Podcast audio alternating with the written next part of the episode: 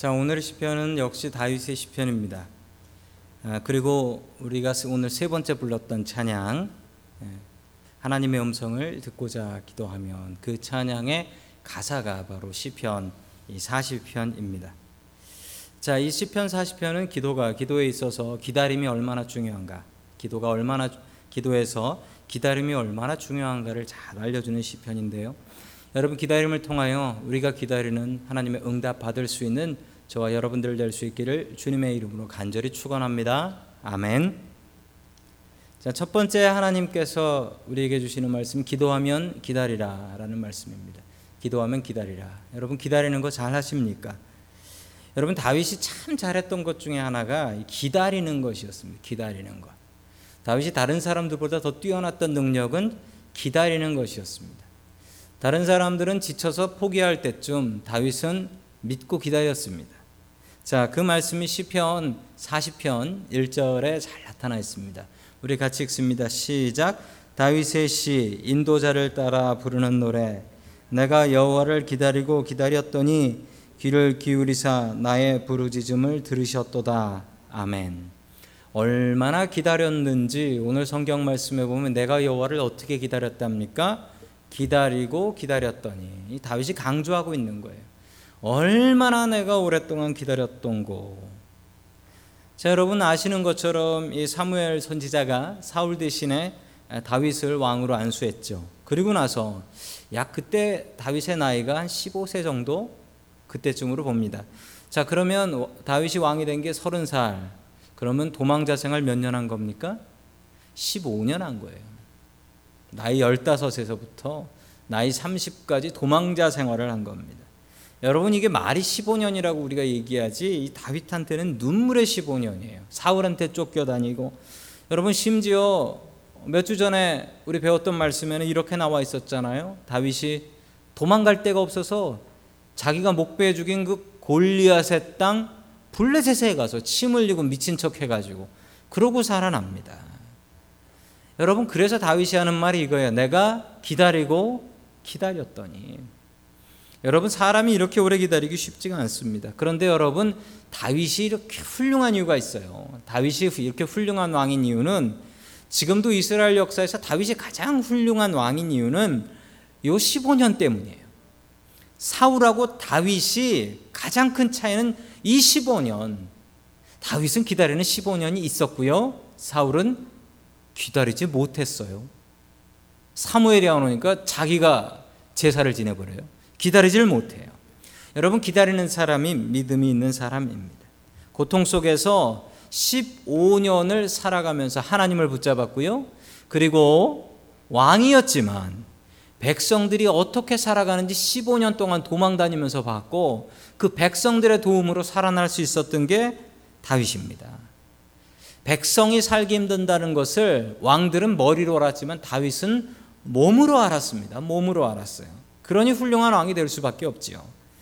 여러분 15년이 다윗을 망친 게 아니라 이 15년 기다려서 다윗은 정말 훌륭한 왕이 되었습니다. 여러분 하나님께서는 우리를 기다리게 하십니다. 때로는 15년보다 더 기다리게 하십니다. 자, 그 체험을 이렇게 얘기합니다. 우리 2절 말씀 같이 봅니다. 시작. 나를 기가 막힐 웅덩이와 수렁에서 끌어올리시고 내 발을 반석 위에 두사 내 걸음을 견고하게 하셨도다. 아멘. 내가 기가 막힐 웅덩이와 수렁에서 끌어올리시고 기가 막힌 웅덩이 나 분명히 죽었구나 하는 순간입니다. 이 군인이었던 다윗은 자기가 죽는 순간을 알 수 있었습니다. 이건 분명히 죽었다. 이건 도저히 살 수 없다. 이거 군인들 압니다. 그런데 그때도 살려주셨다.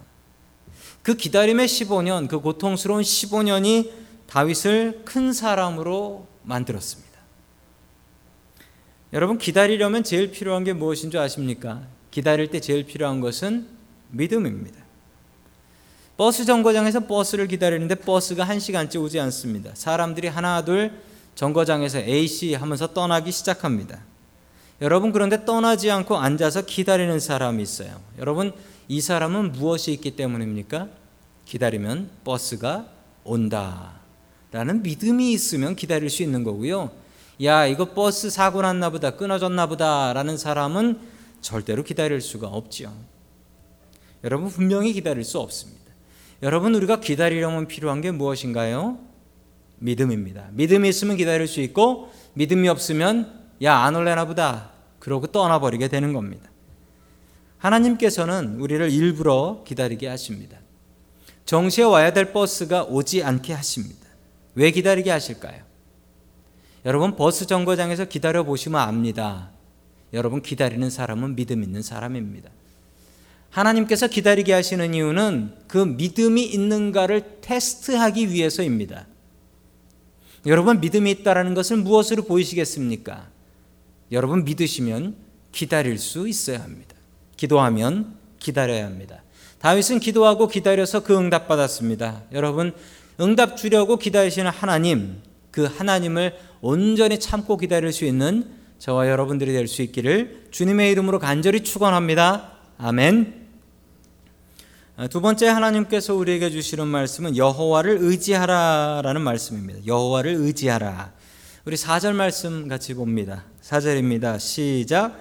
여호와를 의지하고 교만 자와 거짓에 치우치는 자들을 돌아보지 아니하는 자는 복이 있도다. 아멘. 자, 원어인 히브리어를 제가 한번 살펴봤습니다. 히브리어를 살펴봤더니 순서가 바뀌어 나와 있어요. 아쉬레 하면서 시작해요. 아쉬레가 무슨 뜻이냐면 복이 있도다라는 뜻이에요. 복이 있도다. 그래서 영어 성경을 보시면은 그 히브리 성경의 순서를 따라서 이렇게 번역했습니다. Blessed is the man 이러면서 나오죠. 자, 영어 성경은 히브리어의 그 느낌을 살리려고 순서를 바꿨습니다. 그런데 한국말은 순서를 바꿀 방법이 없어서 그냥 이렇게 썼습니다. 자, 복이 있도다라고 시작을 해요. 자, 어떤 사람이 복이 있나고요? 여호와를 의지하는 사람이 복이 있도다라는 겁니다. 여호와를 의지하는 사람. 그런데 이 여호와를 의지하는 사람 이게 좀 막연하거든요. 그것을 설명해서 뒤에 뭐라고 나옵니까? 교만한 자와 거짓에 치우치는 자를 쳐다도 보지 않는 사람이 바로 여호와를 의지하는 사람이다라고 다윗은 그렇게 고백합니다. 여러분 우리가 여호와를 의지한다면 두 가지를 하지 않아야 됩니다. 첫 번째는 교만. 여러분 교만하면 하나님 의지할 수 없어요. 교만하면. 교만하면 사람이 얼마나 교만한지 사람이 하나님도 무시해요. 하나님 별거 있냐? 하나님도 이건 못해. 하나님을 무시합니다. 여러분 하나님 무시하는 사람이 기도 응답 받을 수 있을까요? 여러분 사람을 한번 무시해 보십시오. 사람을 무시하면 대답이나 나오는지 아는 척도 안 합니다.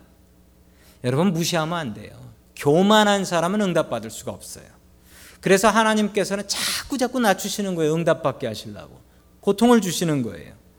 자, 또한 두 번째 하면 안 되는 것 거짓에 치우치면 안 된다. 거짓에 하나님은 하나님의 바른 길을 기다려야 되는데 스스로 속이고 거짓된 길을 가려고 하는 유혹에 빠집니다. 우리가 기도했던 것, 응답 받았던 것, 그것을 제대로 의지하지 않고 사람의 길을 따라가려고 해요. 누구처럼? 아브라함처럼. 아브라함에게 아들 낳는다는 약속 주셨는데 하나님을 의지해야 되는데 하나님을 의지하지 않으니까 자기의 여종 하가를 통해서 이스마엘을 낳지요. 그래서 그 집이 행복해졌습니까? 그 집이 거의 파탄 지경까지 가서 끝내는 그 집이 갈라져 버립니다. 여러분 거짓의 유혹에 빠지지 마십시오. 사탄은 우리에게 거짓의 유혹을 줍니다. 너 아니라 다른 사람들도 다 이렇게 산다. 이런 유혹 줘요. 여러분 그럴 때일수록 이 말씀 의지하시기를 원합니다. 하나님을 의지하는 자는 교만하지 않고 거짓에 치우치지 않는다. 이 다윗의 이 말씀처럼 우리도 교만하지 않고 거짓에 치우치지 않고 오직 하나님만 의지하는 저와 여러분들 될 수 있기를 주님의 이름으로 간절히 축원합니다. 아멘. 마지막 세 번째 하나님께서 우리에게 주시는 말씀은 가난하고 궁핍한 마음을 가지라라는 말씀입니다. 가난하고 궁핍한 마음. 주님을 만나는 마음은 부유한 마음이 아닙니다. 절대 부유한 마음이 아니에요. 잠언 30장에 보면 유명한 그 아굴의 잠언이 나옵니다. 아굴의 잠언에 가장 제 마음을 울리는 말씀은 이겁니다. 하나님, 내가 배가 불러서 하나님을 모른다. 여호와가 누구냐 할까 하오며. 여러분 이게 아굴만의 고백일까요? 아니면 우리 자신들도 이럴까요? 여러분 우리가 먹고 살만하고 근심 걱정 하나도 없는데도 하나님을 어려울 때만큼 의지할 수 있을까요?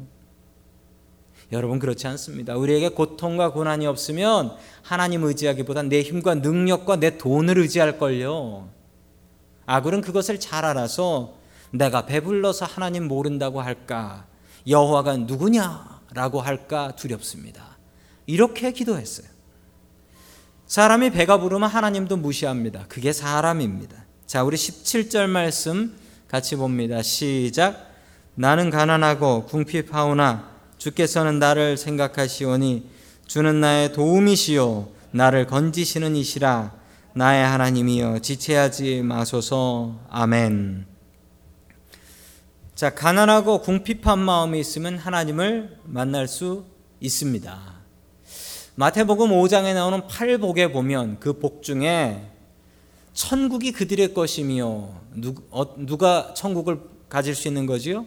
심령이 가난한 자는 심령이 가난한 자는 여러분 가난해야 됩니다. 심령이 가난하던 우리의 육신이 가난하던 우리 주머니가 가난하던 여러분 가난하면 우리는 하나님을 의지합니다. 그런데 주머니 든든하고 우리의 심령에 다른 것들로 가득 차 있으면 여러분 그때는 하나님이 필요가 없어지기 시작합니다.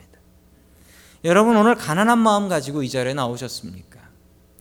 여러분 여러분의 주머니가 가난하진 않더라도 여러분의 심령은 분명히 가난해야 됩니다. 내 심령에 다른 엉뚱한 것이 차고 있어서 하나님 없이도 만족한다면 여러분 오늘 회개하셔야 됩니다. 하나님, 내가 하나님 없이도 든든합니다. 하나님 내가 회개합니다. 늘 가난한 마음 품고 사십시오. 늘 가난한 마음 품고 사세요. 오죽하면 스티브 잡스라는 분도 그분도 이런 얘기 했잖아요. Stay hungry. 가난해야지 뭐라도 할 수 있지. 여러분 그 말이 똑같습니다. 성경의 말씀이에요. 가난해야지 하나님 의지합니다. 가난해야지 하나님 의지해요. 늘 가난한 마음, 하나님의 도움 없이는 나 하루도 살 수 없네라는 이 마음 그 마음 항상 잊지 않고 살아가는 저와 여러분 될 수 있기를 주님의 이름으로 간절히 축원합니다.